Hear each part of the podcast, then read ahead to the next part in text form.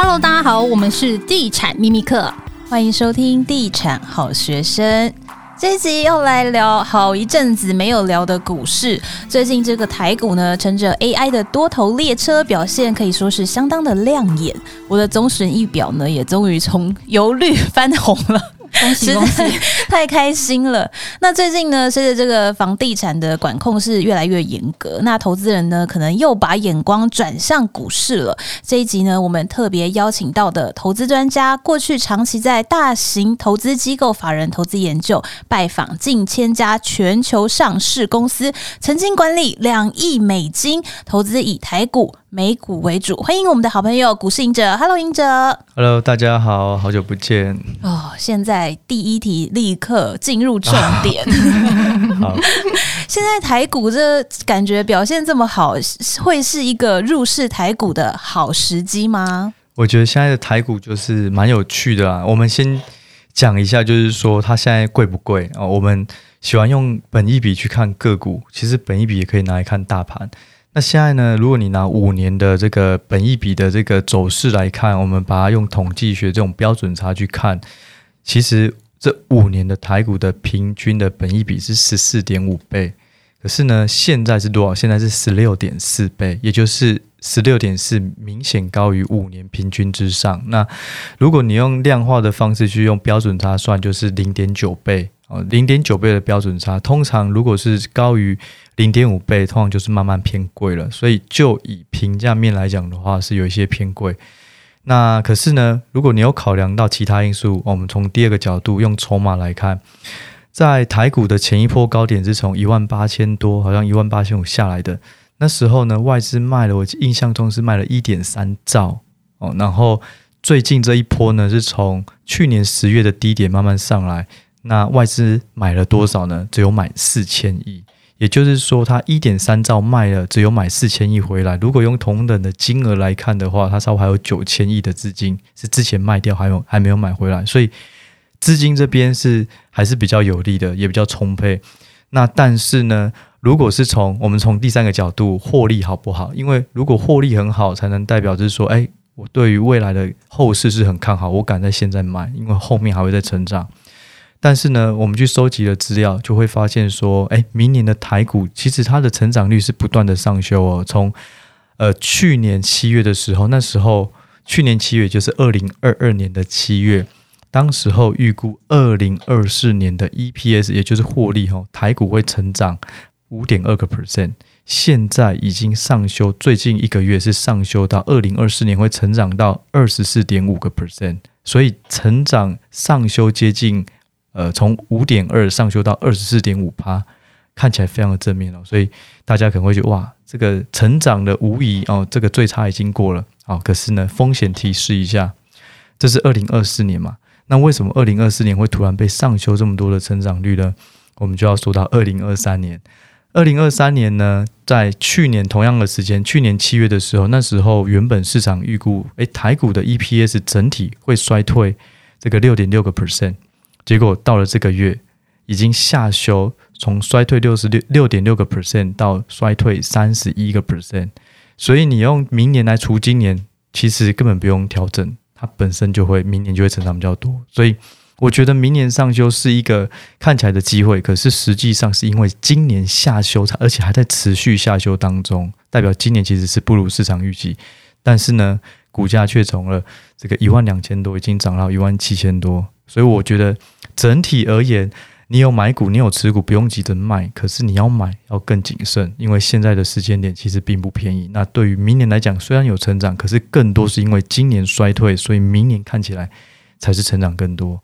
对，那总结，我觉得整个台股目前有一个比较大的一个特色，就是题材股的个股都太贵了哦，包含是说 AI，包含散热，包含充电桩等等哦，有题材有成长性，的确这些都会带来大幅的成长。可是呢，他们的评价真的太贵了。那我后面会再分享他们有多贵。好，这是题材面有题材的太贵，可是没有题材的呢，其实他们都获利都还没有开始上修。例如台积电，例如联发科，现在的本益比位阶都是负的，也就是现在的本益比比五年平均都还要再低。好，所以这是第一个问题的结论哦，就是买股现在要慎选。那题材股呢，先不要太追，就是等它下来。如果过了几个月，也许你有信心，那你在低点低档的时候再去去布局。那如果有台积电、联发科这些，其实它目前来讲没有到非常贵。其实股票投资有很多的不同的方法嘛，在买股票之前，有没有投资人一定要特别看的？好，我觉得呢，就是要买股票，我们要先回到怎么选股，或者怎么找到好的价位切入。所以所有方式哦，就是我做了很多的比较啊，然后很多的思考以后，就会觉得，不管你是成长股，你是价值股，你是存股，所有东西都一样。其实买股票只在于两件事情，就是。你挑的股票是不是好的股票？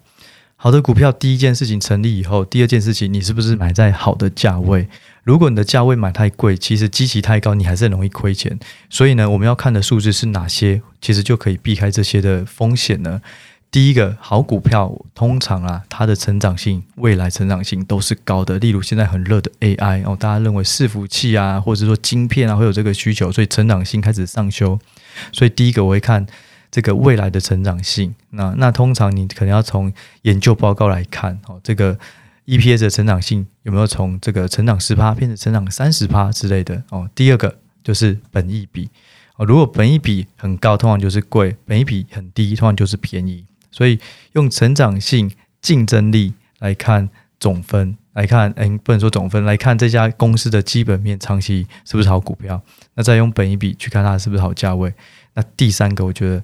也很重要的就是营收比重哦，也就是说，好，假设这个是受惠 AI，但是你去看发现，诶，它出 AI 相关产品的营收比重可能只有个五趴，可是股价已经涨一倍了，那这样有点不合理，因为它含金量那么低，结果整家公司都因为 AI 整个大涨，所以我觉得营收比重非常重要，就是说它受惠于这个趋势或是快速产品、快速成长的产品，它的营收比重到底占了多少？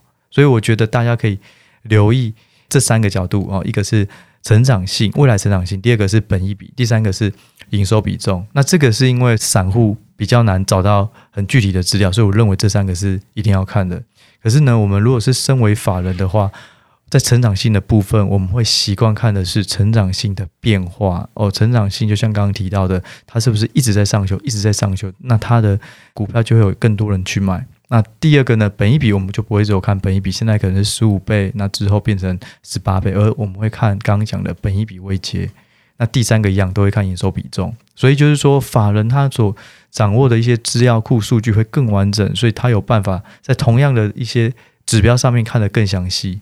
那我觉得，但大方向都不出这三个，我觉得大家可能之后都要留意，不管是诶如果有出散热的，有出散热水冷，或是充电桩。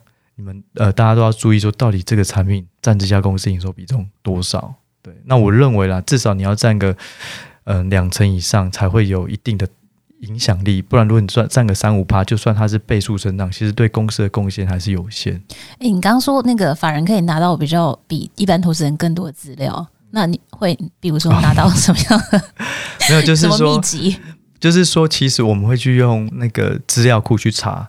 那资料库有特殊的功能，你就可以知道现在市场的分析师对于这家公司它的获利有没有上修。就像台积电从去年，呃，大家开始说库存问题的时候，就一路下修，慢慢下修，可是到现在已经下修停止了，我们就会觉得，诶，它可能底部已经到了。这是以基本面有没有恶化来判断，诶，好像没有恶化。第二个再看它的本益比，诶，台积电已经没有那么像之前一样那么那么贵了，就是一一直在平均以下，虽然它也搭配一些反弹，所以。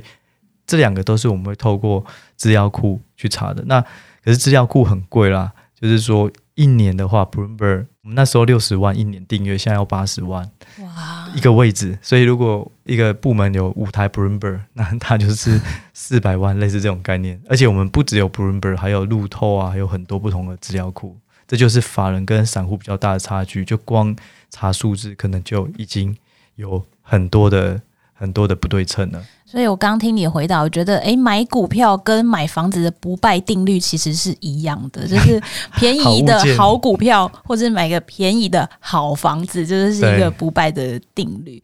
那我们刚刚有提到题材股的部分嘛？那最近因为这个 AI 的大概念股大热，然后甚至呢有人说这个 AI 概念股就是现在的股市送分题，这让我联想到，其实之前也有人说，诶，航运股是送分题，但是后来发生的事情。大家也都知道。我有朋友本来是航海王，就他现在还漂流在海上，还没漂回来。少年派就对了。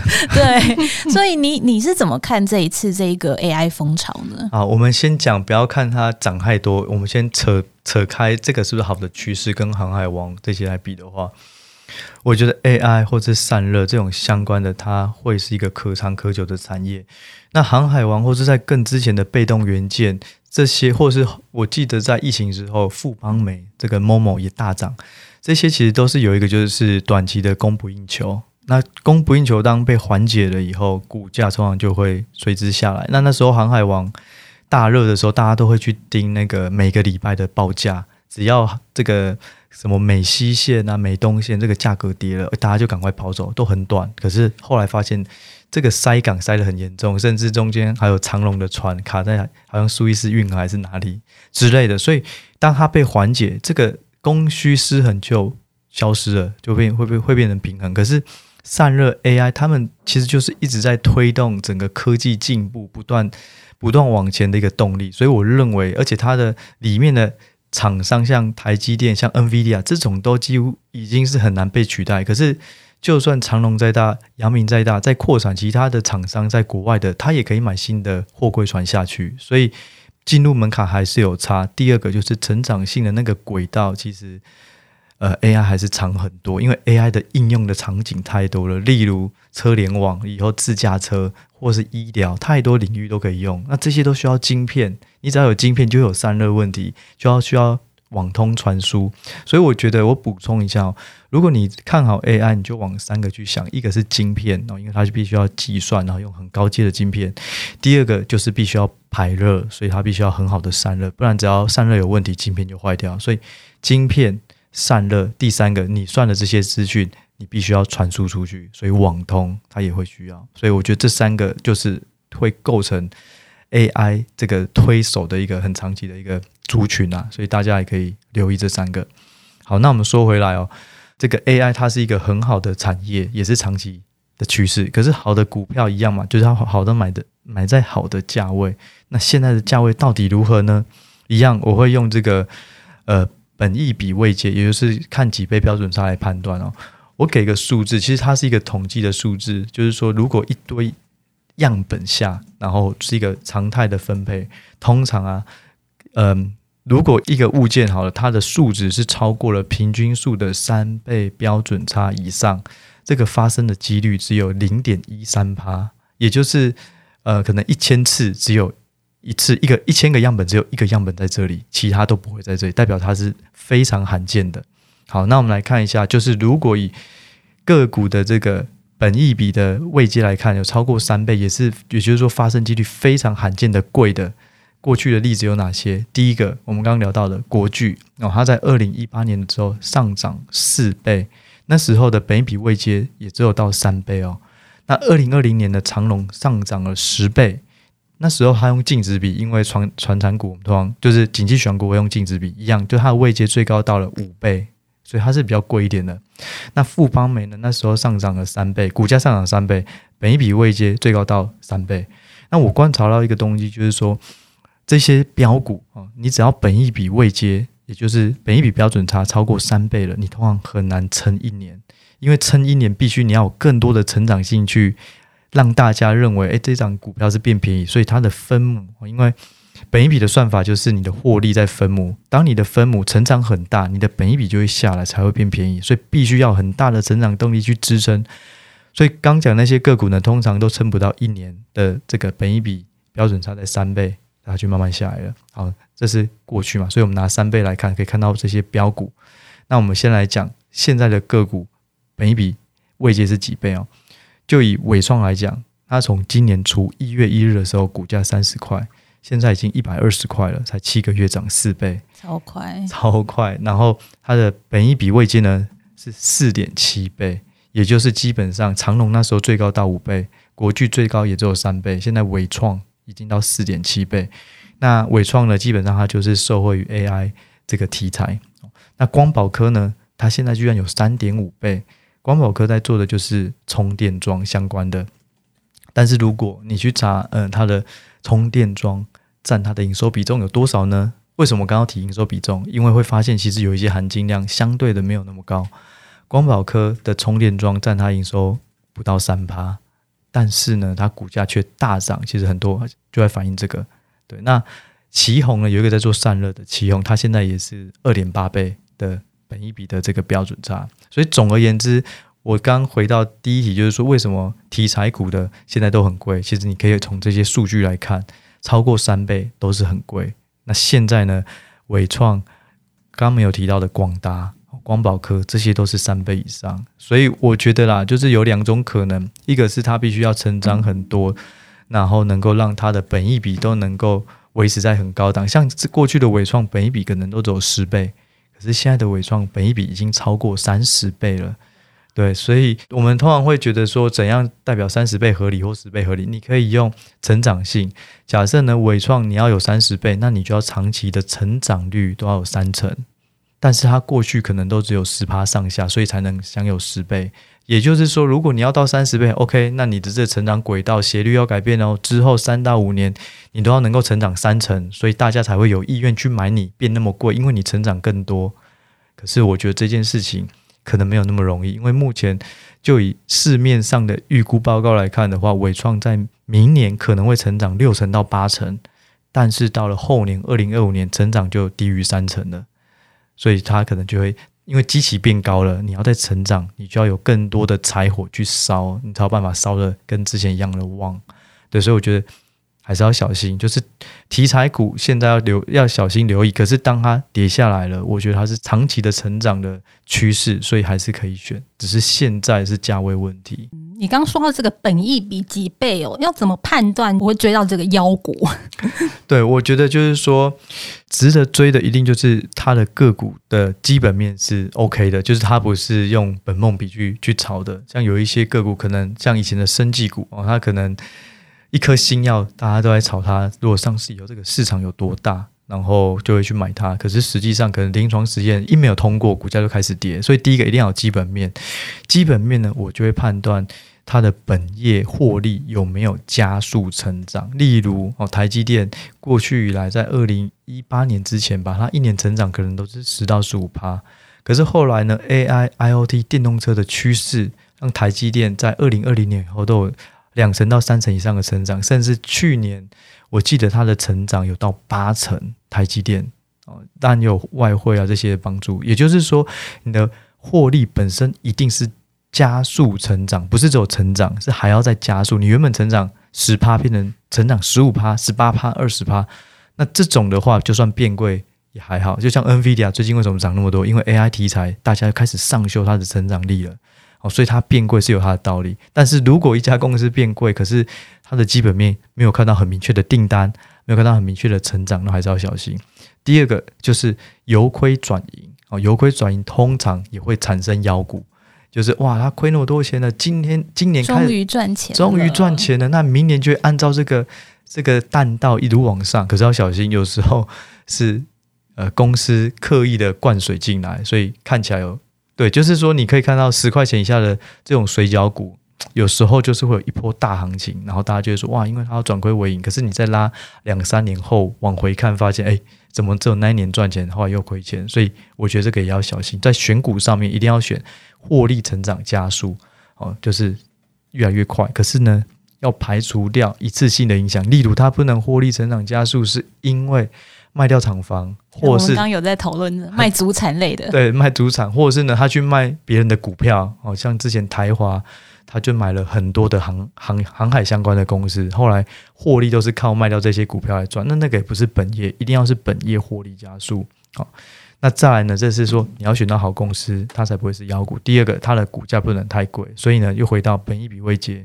只要超过一点五倍甚至两倍以上，我觉得就是 尽量就是要买的时候都要谨慎，因为你要长期盯在一个很高的本益比，必须要有很好的市场预期，然后大家投资人法人愿意掏钱出来买，要不然对，通常风险会比较高啦。这是我觉得大家要留意的。你可以先跟我们的那个粉丝们解释一下什么是本益比未接，它的合理范围应该是多少吗？好，本益比未接呢，我们讲一下，就是说。假设台积电它的现在的本益比是二十倍，好，那 NVIDIA 哦，假设是三十倍。我们如果只以这个条件来判断，我们在问这个问题说，哎，那谁的本益比比较贵？答案就是 NVIDIA，因为它三十倍，台积电只有二十倍。好，但是我们加另外一个条件，台积电虽然现在本益比二十倍，可是过去五年平均只有十五倍，那代表它现在比较贵了。NVIDIA 呢，现在算三十倍，可是过去五年平均是五十倍，现在只有三十倍。有没有？就你可以，我们用地产来讲，比较值，对，它是一个跟自己过去的比较值。你不能说哦，这个信义联勤一坪三百万很贵，可能它已经假设了，可能已经十年都在三百万了，所以它三百万其实不贵。可是你如果是跟高雄啊，可能它一坪只有个哦，可能有台积电题材啊，它一坪就算怎么涨，四五十万好了。对，但是它过去平均本来没有在那么高，所以我会用本益比位阶，就是你拿现在去跟过去的比，然后。统计上有一个叫标准差，只要标准差越高，就代表你比过去贵的倍数是很多的。好，所以用这个来判断。好，当你了解用这个方式判断，我的定义方式是：如果你在本益比位阶在负零点五倍到正零点五倍，通常股价就是合理，因为它不不可能每次都是跟平均值一样，一定会有忽高忽下。所以我觉得零点五到负零零点五倍基本上都合理。如果低于负一点五倍哦，那可能就是超值了。你要去看一下，如果这家公司还是成长，可是它的本益比位阶很低，有两个，一个是股价一直跌，第二个是获利一直上修，可是没有人发现，所以它股价都还没有涨，可是获利其实已经上去很多了，所以让它除下来变便宜，那这个也是可以考量。可是呢，如果本益比位阶超过一点五倍，那就是要小心，它是越来越贵了，因为它股价上涨的速度是比获利上升还要快。因为本一比其实就是把股价跟获利相除，所以越贵就代表股价追不上获利，那越便宜代表什么？代表获利涨很多了，诶，结果股价怎么没有涨？那这种当然机会就会比较多，对，所以我觉得这个是我们过去在法人，在我工作第五年、第六年以后，大量越来越多人在使用的。那这个国外的大的基金啊，分析师基本上也都会慢慢以这个方式去探讨一只股票贵或便宜，因为它会比较客观，它有。过去平均的数据去跟现在做参考，嗯，所以这个本益比未接，它就是一个找出潜力股或者是抓出妖股的一个很好的参考数值。对，可以判断你现在买的会不会太贵。当然，有些很贵，它可以继续涨，因为它可能看到的是五年的未来，所以你拿一年来讲，它其实还有很长的空间，所以看起来比较贵啊。像 NVIDIA、Tesla 以前都很贵，可是它真的 deliver 很好的数据。所以你放了两年后，发现哎，怎么变便宜了？因为它成长太大了。所以看妖股可以看这个，可是如果是有一些是很实际上的题材，会在更远的遥远的时候发生，那可能它也是很贵的。嗯，对。那最后我们来问一下，如果是追求这个稳定投报率的投资者，这个 ETF 是一个好的选择吗？买如果是要买纯股的话，有没有什么观察的重点？其实我觉得 ETF 都一直是。嗯，投资者很好的一个工具，很好的朋友。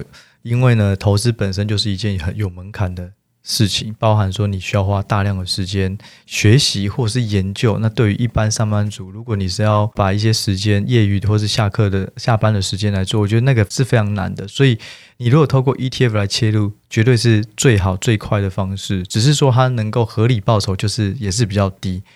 对，所以我觉得它会有报酬率的天花板。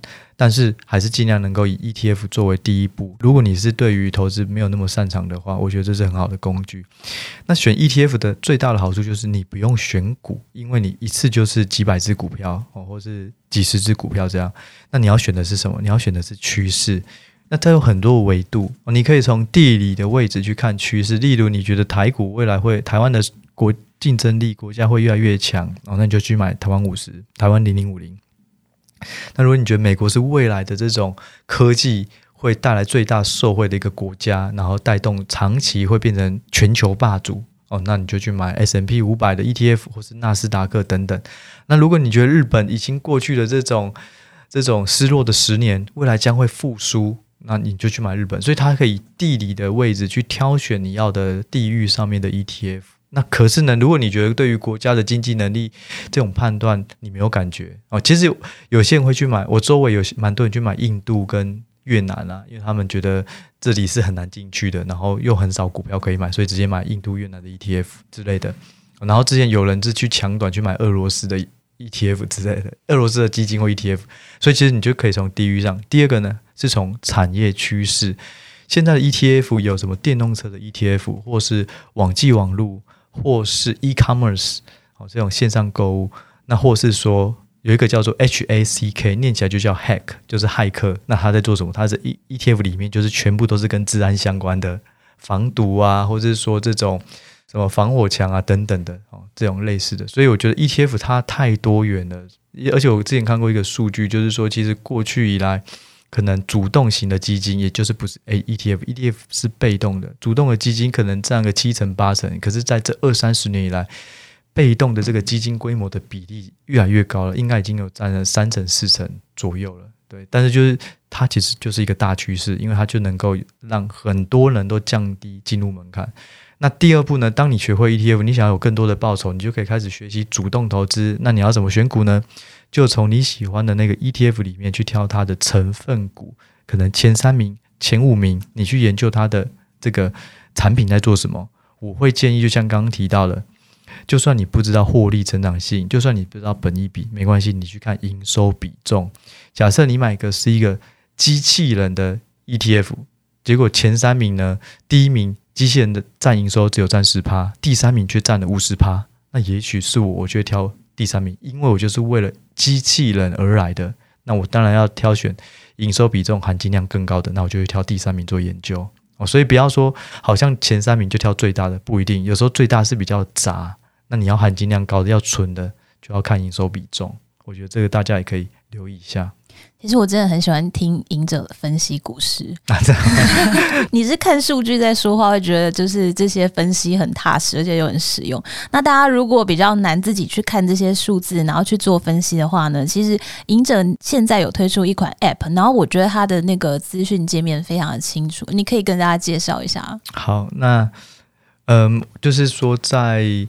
本来是两个月前要推啊，那后来就开发更多的功能，然后在七月十三号的时候上架。那目前都是早鸟，到了七月三十一之前都有早鸟的优惠。那如果有兴趣可以把握。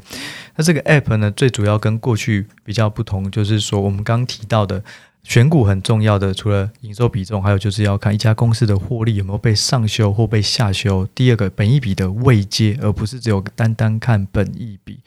所以呢，这个 app 里面就有本益比未接，也有一家公司预估获利的变化哦。市场越来越多研究报告看好或看坏，这些呢会变成一个量化的分数在里面。那里面呢会有两个这个选股的这个策略的清单，一个是影视股，就是它是重成长性；一个是价值股，它是重很便宜的。所以呢，刚讲的总分啊、本益比未接啊。这种数据都能够在这个清单中，甚至你也可以自己加自选股，你就可以知道你这档个股它的动能、这个成长的分数是几分。第二个，它本一比位阶在几倍。那这样的话，你就比较容易去选到好股票，然后也能够在比较好的价位。所以我觉得，就是说，过去法人能够享有的这些刚讲的一个资料库，可能就要八十万啊，后多少？可是散户很难负担得起。可是你一定要查到预估数据，甚至有本一比的位阶来做辅助，你会更好的去判断说你现在的个股是不是好股好的股票，动能是不是向上，然后本一比位阶是不是比较便宜。所以我觉得最大的功能就是这些在市面上可能比较少。这也就是为什么这个 app 一直延后推出，就是因为这些功能。是花了蛮多时间一直去微调微调，然后现在才比较完整这样。所以大家如果有在投资股市或者是对股市有兴趣的话，可以去下载看看。我记得现在好像有三天的免费试用期嘛，大家可以先下载下来看看。然后如果觉得这个资讯不错的话，就可以在七月三十之前有这个早鸟的优惠。对，然后我补充一下，你可以先试用三天。那如果三天到了呢，就是有一些特定的权限。不能使用，你不能去回溯看一家公司它过去二十天的分数，或是本一笔未接过去以来的变化。但是呢，你还是可以加你的自选股，然后查到你现在当天你个股的本一比位阶是几倍，是负零点五，是四点七等等，这可以看到当天的。对，那这是免费的，所以如果有兴趣，大家也可以去玩玩看。